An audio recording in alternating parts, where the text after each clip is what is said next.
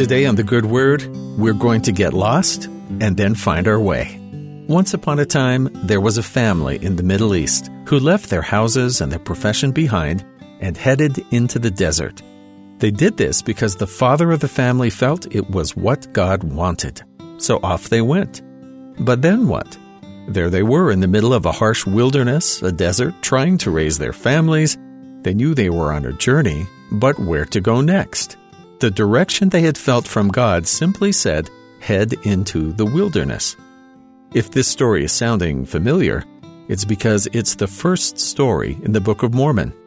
One morning, this family opens their tents and they find on the ground a curiously made round ball, something like a compass, that told them where to go and which direction was right. But there was a catch. It only worked by faith. You had to be in tune with the Spirit of God to discern its directions. It's an interesting story. And wouldn't you like to have one of those devices? The scripture calls it a liahona. But wait, maybe we have one already?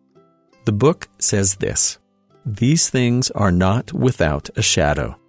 For behold, it is as easy to give heed to the word of Christ, which will point you to a straight course to eternal bliss, as it was for our fathers to give heed to this compass, which would point unto them a straight course to the promised land. O my son, do not let us be slothful because of the easiness of the way, for so it was with our fathers, for so was it prepared for them, that if they would look, they might live, even so it is with us. See that ye look to God and live.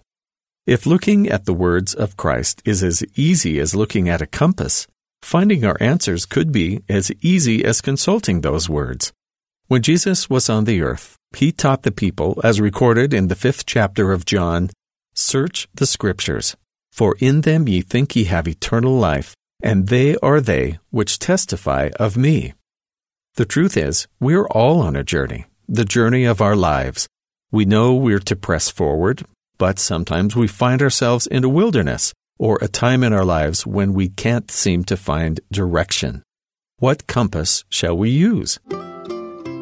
We may not have a heavenly compass or a Liahona at hand, but each of us certainly does have a heavenly compass available if we'll open the scriptures and feast upon the words of Christ. For these words will lead us to Him, and He will lead us through this life and on to eternal life. Can it really be as simple as including the words of God in our lives every day and choosing to exercise a bit of faith to follow them and see where they lead? There's only one way to find out, and that's the good word.